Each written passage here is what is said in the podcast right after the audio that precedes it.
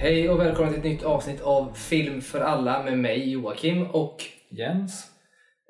Och idag är tanken att vi kommer att hantera lite av Comic-Con som tog slut för i 2 veckor sedan nu. Och för alla som inte känner till det så är Comic-Con helt enkelt en stor comic book convention, en mässa helt enkelt. Där man har, som de har varje år. Nu har det varit lite hiatus på grund av corona då. Och kort om Comic-Con kanske är att det började ju som en ren comic book convention. Mm. Men idag är det blivit mer av en tv-serie, film, promotion convention typ. Ja, precis. Det finns ju de kritikerna ibland som är lite, vill att de ska gå tillbaka till bara Comic-Cons. Ja, precis. Man kan göra det sig. Men det är som sagt, ni ser ju säkert många som känner till vad det är. Men det är bra att veta att det är så i alla fall. Och det är alltså folk, det är jippo. Folk klär ut sig till olika typer av superhjältar eller karaktärer. Och du vet, det är massa kändisar där. Det är också där de här stora bolagen då presenterar nya filmer och serier och vart det ska ta vägen och sånt. Och för att liksom skapa en hype kring det. Så att, ja, det har det blivit. Och det är verkligen en stor grej. Alla nördar. Ja, sen tycker jag lite kort senaste åren så har det ju blivit lite mindre hype kring det. För att typ de 2 största är ju Marvel och DC ofta. Och de har ju inte alltid gett ut jättemycket nyheter. För Marvel till exempel ger ut mindre och mindre för att de började ju lägga ut så mycket på sin egna Disney. Mm. När vad heter den? D19? D23 va? Ja. Som är i september tror jag. Så att de brukar ju spara de allra största grejerna till sin egna privata grej. Så det är lite, för mig är det lite tråkigt. För Comic-Con var så mycket större förut nyhetsmässigt än vad det är idag. Ja, och trots det så var det ju ändå så då att Marvel presenterade en hel del. För det är lite det som är spännande nu då, för i avsnitt, jag tror det är 2 som vi spelade in, så pratade vi en hel del Marvel Cinematic Universe, vart de är på väg och alla de här bollarna som är uppe i luften och som dessutom har varit, de som följer oss på Instagram har ju sett att det ligger ute en massa reels kring just flera som tycker att det finns vissa frågetecken kring vad de gör i Marvel Cinematic Universe, och där kom ju ändå lite svar på några av frågorna vi hade kring vart det ska ta vägen kanske. Och man kan ha lite mer teorier om var kommer det sluta och sådär då. Men med det sagt så har fortfarande inte varit deras egna mässa och det är inte heller några självklara svar, så ska man säga. Nej, mer egentligen bara vad man har lite att förvänta sig kanske. Jag tänkte att vi kanske typ ska ta det lite i ordning typ och prata kort. Phase 4 är det ju nu och den slutar ju med, den slutar ju i år, för att sista filmen de sa är Phase 4 är ju Black Panther 2. Så, och då blir väl typ en av de sista serierna i alla fall blir She-Hulk. Så typ She-Hulk kanske man bara kan nämna först, för det släpptes lite trailers och det jag tyckte var 2 saker jag tyckte var egentligen coolast med trailern. Dels var det att de gör hennes fourth wall break, att hon pratar direkt till kameran, för det gör hon i serietidningen, så det är så intressant att se hur de liksom tacklar det i serien och hur det ska liksom tas vidare. Speciellt med tanke på att Deadpool ska presenteras in så småningom. Och här kanske det är bra att bara förklara att bryta den fjärde väggen, vad det innebär för de som inte vet det. Det är ju helt enkelt där man då i comicboxen, så är det ju så att She-Hulk och Deadpool är kända för det här. Det finns säkert fler som jag inte tänker på, men Deadpool framförallt är känd för det. Och helt enkelt att man talar direkt till oss. Ja, så att man bryter helt enkelt den fjärde väggen. Det är som den dimensionen kan man säga som är. Ja, fortsätt. Och sen den andra grejen är väl egentligen att man fick se lite tease av Daredevil, att han är med, och sen att man såg lite liksom, det har varit lite fler teasers och sånt som släpps och klipp, så man får se lite mer och mer av han. Och jag gillar ju att det liksom är lite av den här originaldräkten, den här gula och röda, Det har man inte sett förut i live action på det sättet. Så det tycker jag är ganska kul. Det är intressant att se vad de gör med det. Mm, ja, det ska bli väldigt intressant. Och senast idag faktiskt, så när jag inte har läst artikeln, så kom det upp det kom ut något som sa att, att planeringen av att ha med Daredevil i She-Hulk har varit på gång längre än vad vi tror. Sen har inte jag läst vad det innebär, men det är inte förvånad. Nej, och så kan det ju, men det är ju inte konstigt med tanke på att de vistas i samma stad och har samma typ av jobb, så är det väl inte så konstigt att de skulle på något sätt finnas tillsammans. Så att ja, det är ju She-Hulk då och Black Panther som är slutet på fas 4 helt enkelt. Jag själv då angående Daredevils direkt, jag är ju lite sådär, för jag tycker att första Daredevil-säsongen som gjordes på Netflix var så jävla bra. Så att jag vill ju liksom inte ha en till, nu gör jag såhär citationstecken i luften, men jag vill inte ha en till origin story-grej typ, alltså när man hittar på en ny direkt. Och gör jag är inte orolig, det kan Feige gå sagt rakt ut att det inte kommer vara en origin story. Nej, det tänker säkert att det är, men då är det så här, varför har han dräkten? Jag fattar, det kan ju vara en fanservice att han har det, men samtidigt, ja, vi får väl se vad det blir. Jag är ju inte jättestor fan av dräkten, jag fattar att det är coolt, men jag tycker ju inte att den är speciellt vare sig snygg eller egentligen stealthy. Alltså jag tror att de kommer säkert påpeka någonting om det. Alltså en sak som är lite roligt egentligen med Daredevil och sånt där är ju att han är ju blind. Ja, så är det. Ja. Och så är det så här, okej, hur väljer han varför färg han ska, eller vem säger åt honom för färg han ska? Nej, så är det ju. Och uppenbart så i den här har han ju inte... Man kanske är ett skämt om att det är missfärgat. Precis, och så i början på nästa år, då i februari, så börjar fas 5. Ja, men vad tänkte du på Black Panther där? För den vi fick var ju en trailer. Ja. Vad tyckte du om trailern? Vad fick du för intryck av? Alltså trailern var, jag har ju ändå, och det vet ju säkert många om också, men man ska ju veta att Black Panther första spelas ju av Chadwick Boseman som skådespelare, som han gick ju bort tragiskt här. De hade, vad jag förstod, ett jättebra manus och skrev om det och sådär, och då är det svårt att tänka hur fasen gör man om det, för Black Panther, det var en bra film, en av de bättre i Marvel tycker jag som gjordes. Och dessutom bra musik med Ludvig Göransson som är svensk som gjorde musiken till den filmen. Och sen, men då är det ju så här, vad händer nu då? Hur gör man en Black Panther utan honom? Och det är klart att det går att lösa att någon bara tar över den.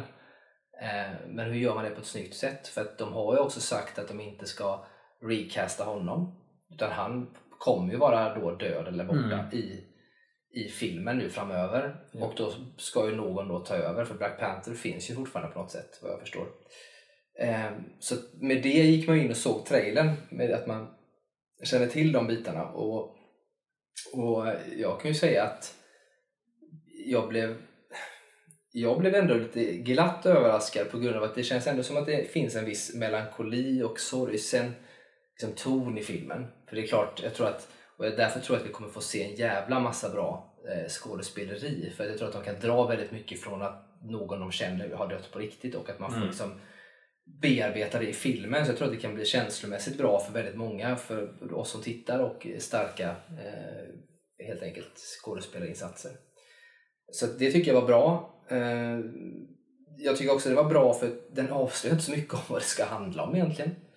Mer än att man ser kort att Namor är med, som är typ en Aquaman i Marvel-universumet, fast lite mer anti-hero-snubbe kan man säga. Ja, det har han alltid varit i serietidningarna.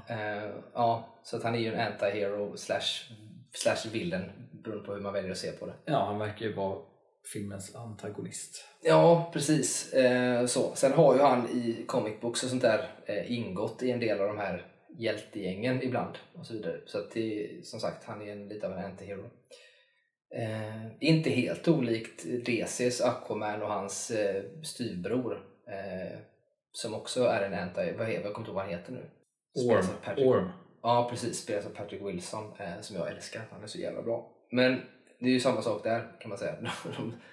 Det är lite samma grej. Också en anti-hero, eller egentligen en villain från början, också varit med i hjältegäng ibland och sådär. Men jag tyckte som sagt trailern var bra. Avslöjar inte så mycket, man ser kort Namor. Man får ju se i slutet då den här, någon har på sig Black Panther-dräkten. Ja, man ser typ låret och lite av och kroppen och en hand. En hand, en klohand som kommer. Och där vet jag att jag läste väldigt många kommentarer efteråt från folk som bara men det, man ser att det är en kvinna, man ser det här. Jag kan säga att jag ser inte om det är en kvinna eller en man i. Nej, inte heller. Överhuvudtaget. Så tydligt är det inte. Jag ser att det inte är M'Baku i alla fall. För att det hade man nog sett, för han är så stor. Ja, och det är det som är grejen. Så att M'Baku är det inte. Det kan jag skriva under på. Men sen... Alltså, sen om det är den enda Black Panther i filmen vet vi inte. Nej, precis. Vi vet ju inte om det är den enda. Vi vet inte heller om det är den som kommer att vara Black Panther när filmen är slut. Precis. Det kan lika gärna vara en som har den under filmen eller fler som har den under filmen och sen slutar med att någon sen tar över den då. Ja. Sen har ju många som sagt trott att det ska vara hans syster då som kommer att ta över den.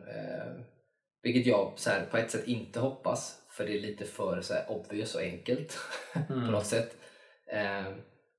Men också för att hon som skådespelare, eller hon är lite konstig liksom. Hon är så här covid-motståndare och lite allt möjligt. Ja, alltså det är så mycket sådana här bakom scener grejer som flera produktionsbolag får liksom hantera, och jag vet att de gärna inte vill hantera det, så att det är svårt att veta om hon kommer ta över inte. Jag kan tänka mig åtminstone att första tanken de hade var väl att hon skulle göra det, eller även att den karaktären skulle göra det så småningom oavsett liksom, om Chadwick hade dött eller inte liksom. Men ja, hur folk, skådespelare beter sig i verkligheten påverkar ju filmen mer och mer. Trailern tyckte det var bra. Så känslosam trailer, bra att det inte sa för mycket och sånt. Men ja, efteråt så gick de ut och sa att Namor inte är från Atlantis, utan de har ju döpt om det till Talokan, vilket jag tycker är jätteintressant. Och att det är liksom inspirerat av det här urinvånarna i Sydamerika och sådär. För skådelsen är ju av sån härkomst. Ja, och jag tycker det är smart att ändå ge det ett annat namn. Med tanke på att DC har ju kommit ut först med Aquaman och Atlantis på film liksom, fast Namor kom ju långt före i serietidningen. Så att det är intressant att de byter liksom miljö och namn. Och intressant att se hur de har tagit sådana designval från urinvånarna liksom. Ja, någonting mer att säga om den trailern då, eller om Black Panther? Nej, inte direkt. Det är bara intressant. Phase 4 slutar med Black Panther. I februari då nästa år, 2023, så börjar då Phase 5 med vad då? Ant-Man and the Wasp, Quantumania, eller Ant-Man 3 om man kallar den så. Och där har vi inte sett så mycket från. Nej, ingenting. Alltså jag har ju sett lite sådana här läckta inspelningar från där de visade klipp på Comic-Con liksom. Men det är ju väldigt liksom, det är ju knappt så att man ser vad som händer liksom. Eller att jag har läst beskrivningar av trailern och sånt. Men det har ju varit mer, man vet ju då att bad guy i filmen är ju Kang som var med i Loki-serien. Kang the Conqueror. Men det kan ju vara en variant av honom, man vet inte vilken Kang. Sen då förmodligen så kommer väl mycket utspela sig i The Quantum Realm. Som vi får lite, ser ju lite av den i Ant-Man 2, där han hämtar hem Wasps mamma. Precis. Så att det ska ju bli, alltså jag ser fram emot den här filmen. Spelar de med Michelle Pfeiffer då? Ja, Wasp. Jag gillar ändå den här filmen. De är intressanta, för de är väldigt så här självstående, men de har alltid, speciellt tvåan har ju ändå så här en ganska stor liksom påverkan på universumet. För Ant-Man är ju en stor del av att det går som det går sen. Men hans filmen säger väldigt liksom sin egen. Så det skulle bli intressant att se Kang. Sen läste jag ju att jag kommer inte ihåg vad den karaktären heter nu som han ska spela. Men det går ju rykten då om att El Massoud, säger de i trailern, att han som var bad guy i första Ant-Man, som spelar då Yellow Jacket, att han är med i trean men som en annan bad guy. Mordok, ja. Så han ska spela Mordok på något sätt. Ja, så det är kul att se. Ja, då behöver man inte se honom så att säga. Alltså, då behöver vi inte vara så tydligt han eller... Nej, och man slipper introducera en helt ny villain. Alltså egentligen, folk vet ju vem han är. Han kommer bara se annorlunda ut förmodligen liksom. Så där har vi Ant-Man och Quantumania. Så jag framåt, jag har helt med också där om att Ant-Man-filmen är lite av om man nu pratar som vi också gjort med genrer och sådär, så har vi olika typer av genrer liksom, återigen Captain America till exempel som har varit den här spionthriller-genren, så kan man nästan säga att Ant-Man har nästan känts som en sån här klassisk actionkomedi alla typ 90-tal typ såhär dödligt vapen fast med lite mer humor kanske, men åt det hållet väldigt klassisk actionkomedi, vilket jag tycker är så oerhört befriande. Det är liksom inget krångel eller för mörkt eller, utan det har varit ganska lagom i det. Sen så blir det ju alltid då när man har de här karaktärerna och de ska ändå mot något stort mål som kommer vara hem, så kommer det såklart att bli mörkare, men de har ändå haft det lite så här befriande att de inte har känts inlåsta i den här Avengers och Marvel-världen och allt annat som händer, utan det har varit som du säger lite fristående, och det har varit ganska skönt tycker jag att ha det, och en hjälte som dessutom inte är så klassisk hjälte, vilket känns väldigt skönt. Ja, jag tycker Ant-Man-filmen alltid varit lite som en sån här palette cleanser typ. Ja, precis, lite som man tar den här ingefärbiten mellan sushi-bitarna liksom, precis så kan man säga, eller lukta på kaffebönor mellan man testar parfymer och sådär, så att om man känner sig lite trött på superhjältefilm och sådana saker, men man inte riktigt vill ge det upp utan man ska ge en chans till, titta på Ant-Man för att rensa lite, och så kan man gå tillbaka sen. Någonting mer att säga om Ant-Man där? Det är väl egentligen, det finns ju inte så mycket. Nej. Tänker vi kan ju bara köra igenom dem och säga det lilla vi har att säga, eller om vi har mycket att säga. Men sen efter Ant-Man så är det ju den här Secret Invasion som de bara sagt kommer ut våren. Så vet vi inte exakt när på våren. Men jag antar väl att den kommer mellan Quantumania och Guardians 3 då kanske. Ja, det borde det vara. Och den kommer vara en serie. Ja, det är en serie. Ja. Och det är ju den Samuel Jackson har varit och spelat in. Den, vad jag vet, visade något. Jo, de visade klipp från Secret Invasion också. Där tror jag att jag läste lite så här eller beskrivningar från trailern från folk som hade sett det. Jag tror också jag läste väldigt lite. Men jag tror man inte såg så jättemycket, eller? Det var väl ändå lite... Det var någon karaktär jag för mig att de nämnde, men jag kommer inte ihåg vilken det var, som liksom man fick se bara en sån där scroll som kan förvandla sig. Men ja, jag tror att Secret Invasion i alla fall kommer vara en väldigt mycket så här setup-serie.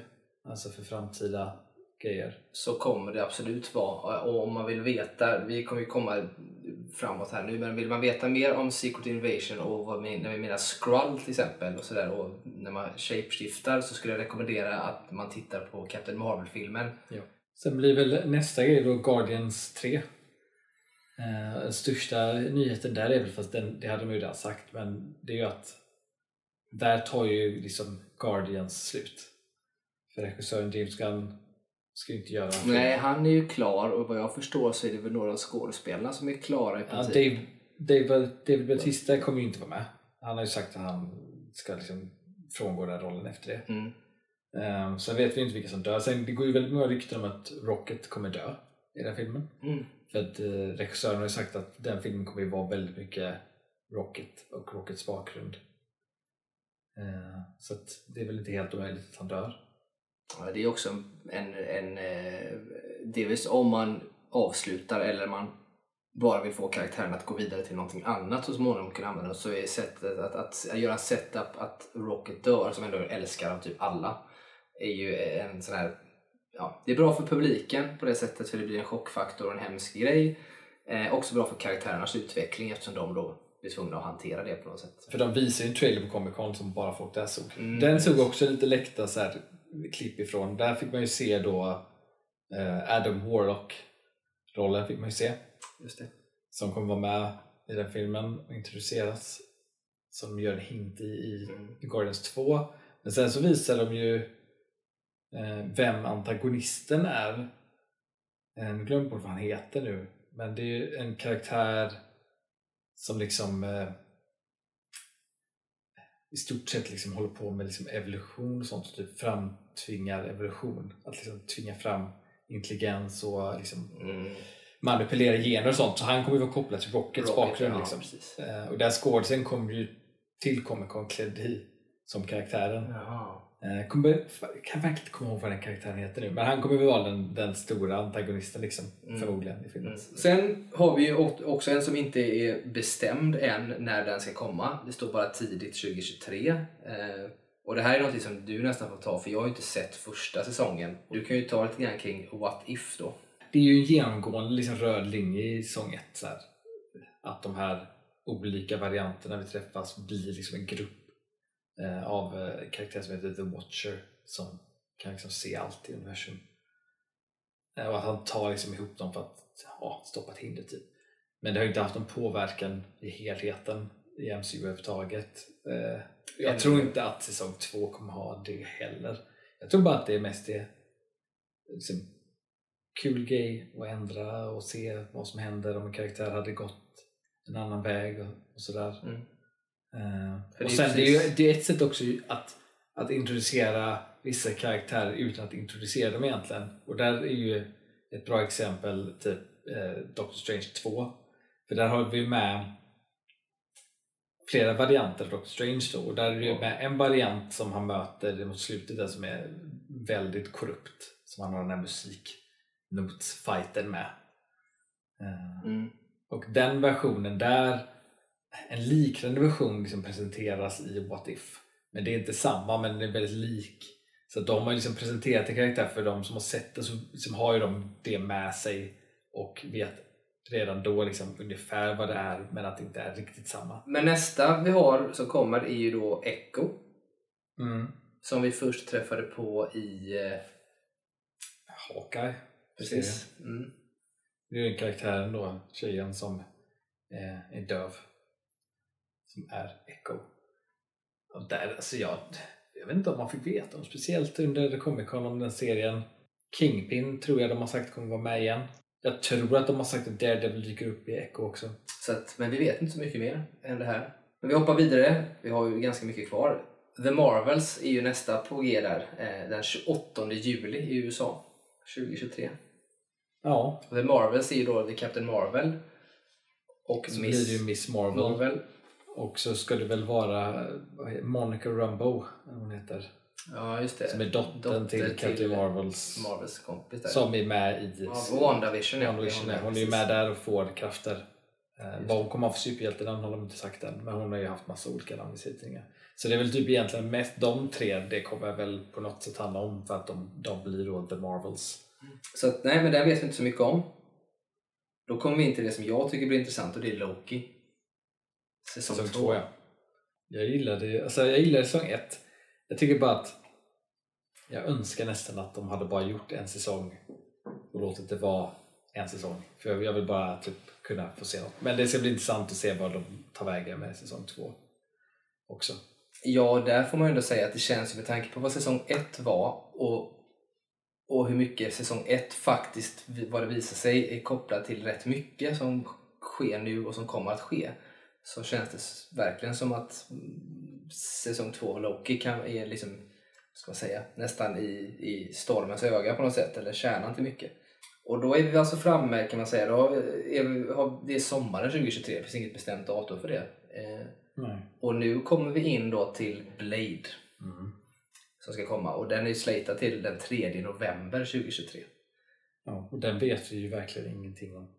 Vi vet ingenting, förutom rösten till Black Knight. Ja, precis. Vi vet att Blades röst var med i slutet av Eternals i en post-credit-scen. Sen då kommer vi till lite saker som jag vet inte riktigt om man ska liksom nästan slänga ihop de här tre kommande serierna. För de är egentligen 2 serier kan vi ta som är på hösten 2023. Då, och det är ju Ironheart och Agatha. Som är de 2 serierna som kommer hösten. Nu börjar det nog närma sig slutet på fas 5, kan man säga. Ironheart. Och där såg vi ju den karaktären i Black Panther-trailer. Den unga tjejen där. Så hon kommer ju introduceras i Black Panther. Jag vet inte riktigt. Hon kommer väl bli den nya Iron Man typ. För det blir hon ju typ i serietidningen. Och kallar sig ju då för Ironheart. Så att, men hon kommer väl ha en större koppling då till Wakanda, verkar det ju som. Det har de inte i serietidningen vad jag vet. Sen kommer vi in på våren då 2024, och här har vi ju både serier och film, eller är det bara serier? Ja, en serie och två filmer tror jag. Ja. Eller jag är osäker på om en är film eller serie, men jag tror att det... Nej, jag tror att det är två filmer va, och en serie. För ja, den första som vi tänkte prata om är Daredevil då. Ja. Som kommer. Och det är en serie på, vad var det? 20 plus 18 avsnitt. Ja, precis, det var något sånt där. Så den kommer ju sticka ut i mängden i Marvel Disney, eftersom att alla andra har varit 6 avsnitt i stort sett. Där är det 18. Och det gör ju mig både glad men också orolig. Inte för att jag tror att kvaliteten i sig kommer att vara dålig på det sättet. För att om man jämför då, om man tittar på serien som har släppt nu, till exempel Hawkeye och så vidare, så har det ju varit kanske sådär 6-8 avsnitt, någonstans så. Tittar man på Netflix Daredevil-serie så var ju den typ 10 avsnitt. Och det är ju för att man vill hålla en viss kvalitet och göra det mer som liksom film, liksom stuk, ska vara bra. Och som vi också har pratat om innan så är det, tittar man och jämför med serier som Green, eller vad heter den, Arrow bara heter den. Mm. Eller The Flash-serien som är DCs motsvarande till serier som har liksom 23 avsnitt per säsong. Så är ju de påtagligt sämre kvalitetsmässigt. Och då är ju frågan, när man gör 18, vad kommer hända där? Jag tror ju inte att det kommer handla om att man gör sämre kvalitet. Däremot så tänker man att de är så vana vid att plöja på med massa effekter och grejer i sina serier, och det kommer de inte behöva i lika stor utsträckning här kanske, eftersom det är mer jordat och mer på plats så att säga, till skillnad från She-Hulk-serien som i princip är CGI hela tiden, vilket också är en utmaning kan jag tänka mig. Så att ja, det blir kul med 18 avsnitt. Mest störande är väl att de som vanligt inte släpper allting på en gång. Jag kommer att tänka på en sak, dels Hawkeye då som har varit, men sen då She-Hulk. Jag tror Echo kommer vara inblandad. Förmodligen kanske lite från Ironheart också. Så jag tror att mycket kommer vara från Daredevil. Att de kommer liksom bygga upp det. Det är en massa saker som kommer då vara kopplat till en av de sista filmerna i Phase 5. Thunderbolts. För att den Thunderbolts i serietidningarna... Det är en Suicide Squad nästan. Ja, men liknande så här. Och att där är liksom antingen är det ju alltså villains eller anti-heroes i en grupp liksom. Och vi har ju sett några av dem. Vi såg ju i, vad blir det, Falcon och Winter Soldier, så var den här nya Captain America med. Som blir US Soldier. Han kommer ju säkert vara med i Thunderbolts. Som liksom. Wyatt Russell heter skådespelaren och är Kurt Russells son. Ja. Så jag tror att det kommer presenteras ganska mycket där som kommer kopplat till Thunderbolts tror jag. För Thunderbolts blir ju typ Phase 5s. Det blir ju förmodligen sista filmen som... Och där tror jag det blir säkert något så här som att det blir ett sammanslag på något sätt kanske. Av olika teman och karaktärer från olika serier. För det är ju lite, alltså det har ju verkligen blivit som, alltså DC har ju sin Suicide Squad med Amanda Waller som är en sån här hemsk myndighetsperson som drar ihop de här fängelsekunderna med så här, ja de får ju suicide-uppdrag helt enkelt. Och gör de dem så får de gå fria eller de bara dör annars om de inte gör det typ. Och lite samma sak är det ju här, att du har den här karaktären som inte jag kommer ihåg heter nu, från något så här franskt adelklingande namn typ. Ja, men spelas ju av Elaine från Seinfeld. Ja. Som man får se i Falcon och Winter Soldier. Hon kommer in och i princip rekryterar den här nya som skulle vara Captain America då. Ja, och sen så såg vi att hon rekryterar också där Black Widow. Hon just Black Widows syster typ, ja. Som precis. Är med i Hawkeye också. Så att hon kommer ju väl vara kopplad till det också, kan jag tänka mig.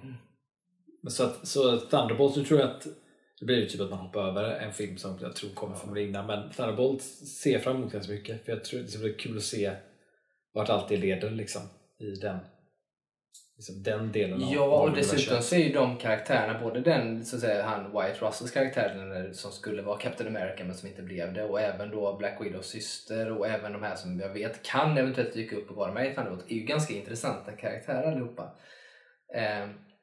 Och kanske något, de är inte lika depraverade som Suicide Squad i DCs värld kanske, men de har ungefär samma funktion. Det ska bli intressant att se hur de hanterar det i Marvel Cinematic Universe, för jag tycker ju generellt att det är inte helt lätt att göra det. Tittar man på Suicide Squad som gjorde DC så tycker jag ju inte att någon av filmerna var särskilt bra. Andra var väl okej, men nej, men det ska bli intressant. Jag kommer inte säga så mycket för jag tror också att Thunderbolts kommer ju vara rätt politiskt.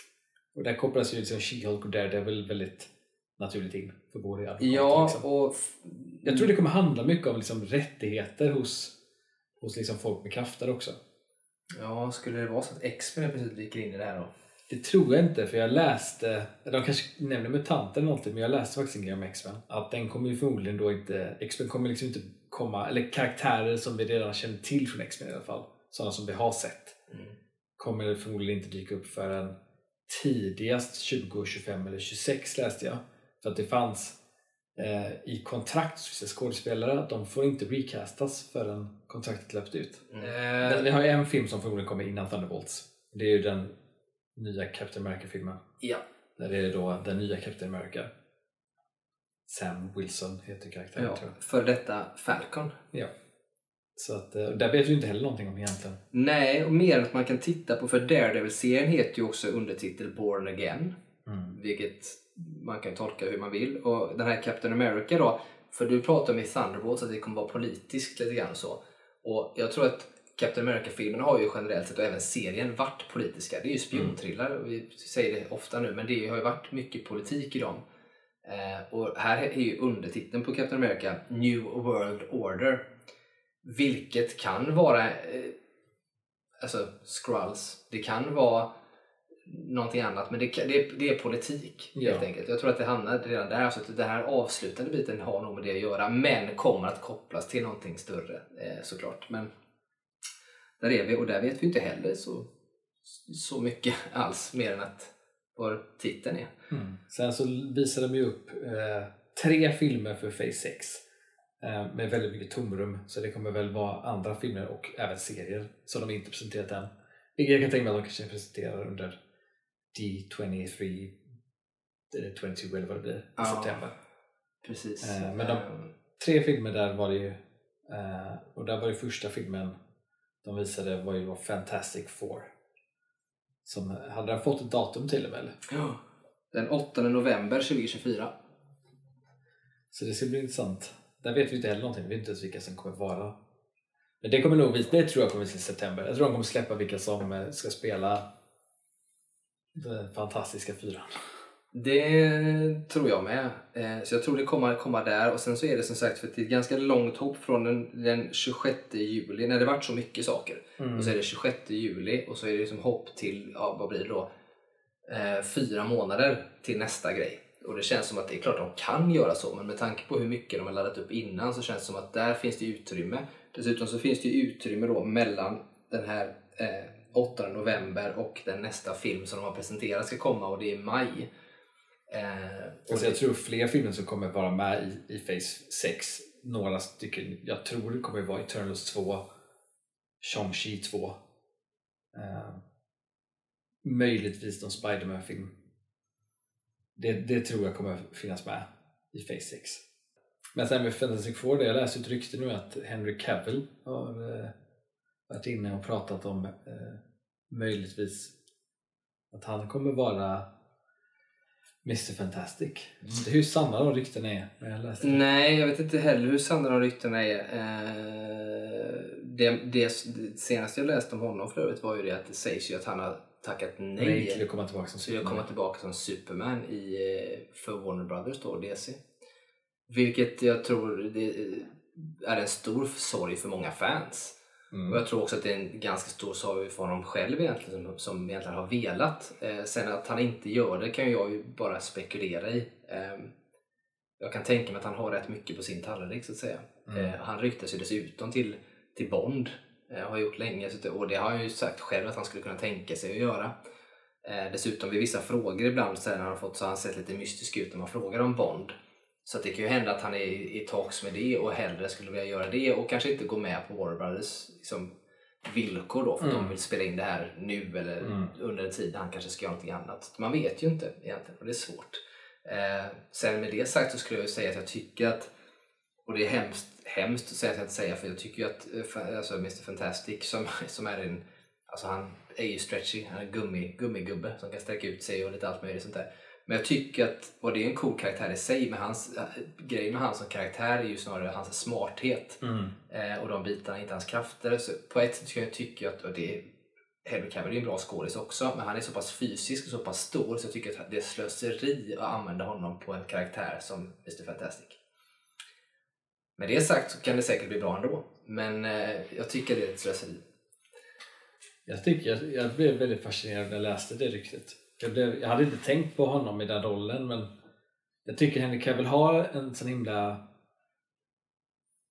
Hans sätt att spela i många roller är väldigt liksom inåt. Det känns som att det pågår mycket i honom, i hans roller liksom. Och det tycker jag kan liksom passa så väl in i ett supergeni. Ja, det tror jag absolut att det kan vara. Men det är lite, jag vet inte. Jag har lite svårt att se att han skulle släppa sin träning och vara så stor. Och jag säger inte att Mr. Fantasy inte kan vara stor egentligen. Men sett till dynamiken när du har andra karaktärer i Fantastic Four som mer generellt sett är de här typ träningsnörd och lite mer cool. Och dessutom en som är stor och stark som fan. Och så har man en sån...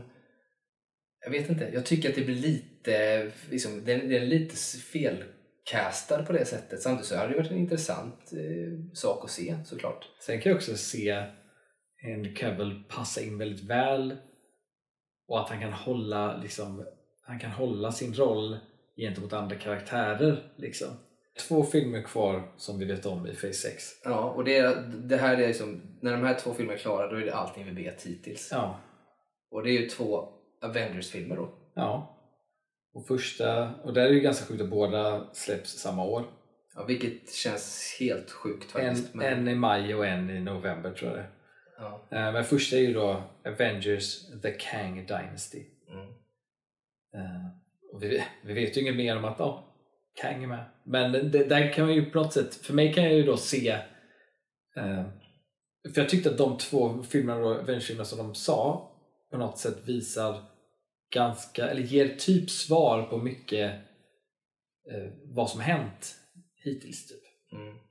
För The Kang Dynasty, då blir det liksom, då fattar man liksom att den här delen då de har haft som har handlat mycket om tidsresor och olika dimensioner och olika multiverse och sånt där, det går ju liksom, det kommer ju liksom då sammanflätas i The Kang Dynasty, och det kommer förmodligen då vara liksom, jag kan tänka mig att där kommer liksom världen se väldigt annorlunda ut jämfört med vad vi är vana vid i MCU. Jag tror att det kommer vara en helt annan liksom uppsättning av liksom allting. Jag tror att Kang kommer typ vara härskare i den filmen på något sätt, tror jag.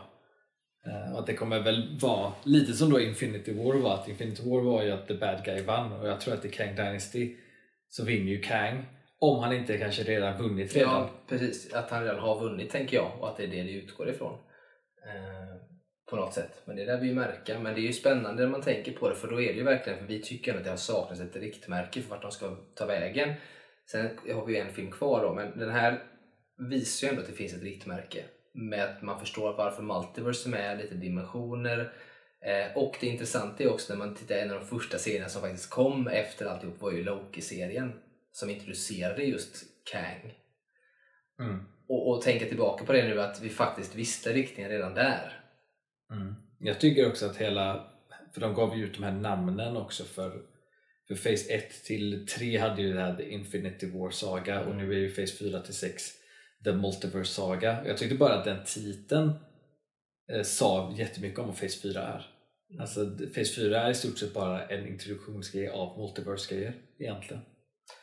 Ja, så är det ju. Och det som vi pratade om sist, att det har varit så mycket timmar som gått åt nu i fas 4 att det egentligen bara introduceras och göra saker utan att vi egentligen vet vart det är på väg. Och det har ju varit en frustration, och jag är inte ensam om att tycka det och sådär, utan det har ju varit ganska mycket kritik överallt och man brukar börja se det. Men i och med att man har det här riktmärket och förstår nu, så är man inne på att okej, med fas 4 det är verkligen bara för att det de ska göra nästa gång kommer vara så jävla massivt. Så är det. Det kommer vara så pass stort. För de behöver göra någonting som är värre än vad vi någonsin har sett. Vilket innebär att fas 4, när man egentligen gör det som man gjorde på... Alltså man kan få plats med 2 eller 3 liksom, Infinity War sagas i fas 4 bara. Och det är ju just för att du behöver det. Och det gör ju att man blir lite mer... Jag blir lite mer... Jag ser fram emot det mer nu. Jag tycker också med serier och filmer som ska komma, så är jag lite mer hype för att fan vad coolt att få se det leda fram till det här så småningom. Nu när man har ett riktmärke. Så där har det ändå hänt mycket från när vi spelade in avsnittet om Marvel Cinematic Universe för några veckor sedan till nu. Så känner man sig helt plötsligt så här, fan får det komma till mer. Vad kul, vad roligt. Men med det sagt så har vi en film kvar som också som då blir... ett litet frågetecken och vad det ska vara. Och det är ju Avengers Secret Wars. Ja. Som är den sista då i fas 6. Och den kommer väl då knyta ihop hela liksom multiverset, antar jag. För Secret Wars i serietidningarna, det egentligen handlar om att där har liksom universumet pajat typ i serietidningarna. Och att flera olika varianter av de superhjältarna man känner till och villains i stort sett hamnar typ i en ny dimension typ där det är Dr. Doom som styr. Mm. Och där finns det liksom delar, jag tror det finns typ en del av världen där typ Hulken regerar och så är det en del av världen där typ Dr. Doom har sitt säte och så vidare. Så är det liksom olika liksom sektioner av grupperingar av folk och i stort sett då att alla de slåss om till att då bli en verklighet typ. Och i Secret Wars-serietidningen vet jag också att liksom, när det har hänt och att det blivit så har alla liksom accepterat och vet bara om den verkligheten. Där vet jag till exempel att Dr. Doom är gift med Fantastic Force, Invisible Woman till exempel. Mm, och att det liksom är, det är så och de tror att det alltid har varit så för den verkligheten är bara den verkligheten man känner till liksom. Jag tror inte att de kommer gå så långt i film. Jag tror att det kommer vara en ganska stor tolkning av den här berättelsen. Jag tror det kommer vara verkligen sin egen grej. Men jag tror att det kommer handla om att folk, att liksom allt det här vi ser fram tills då ska knytas ihop och i stort sett smällas ihop till ett universum igen. Mm. Nästan som typ någon form av typ inverse reboot typ.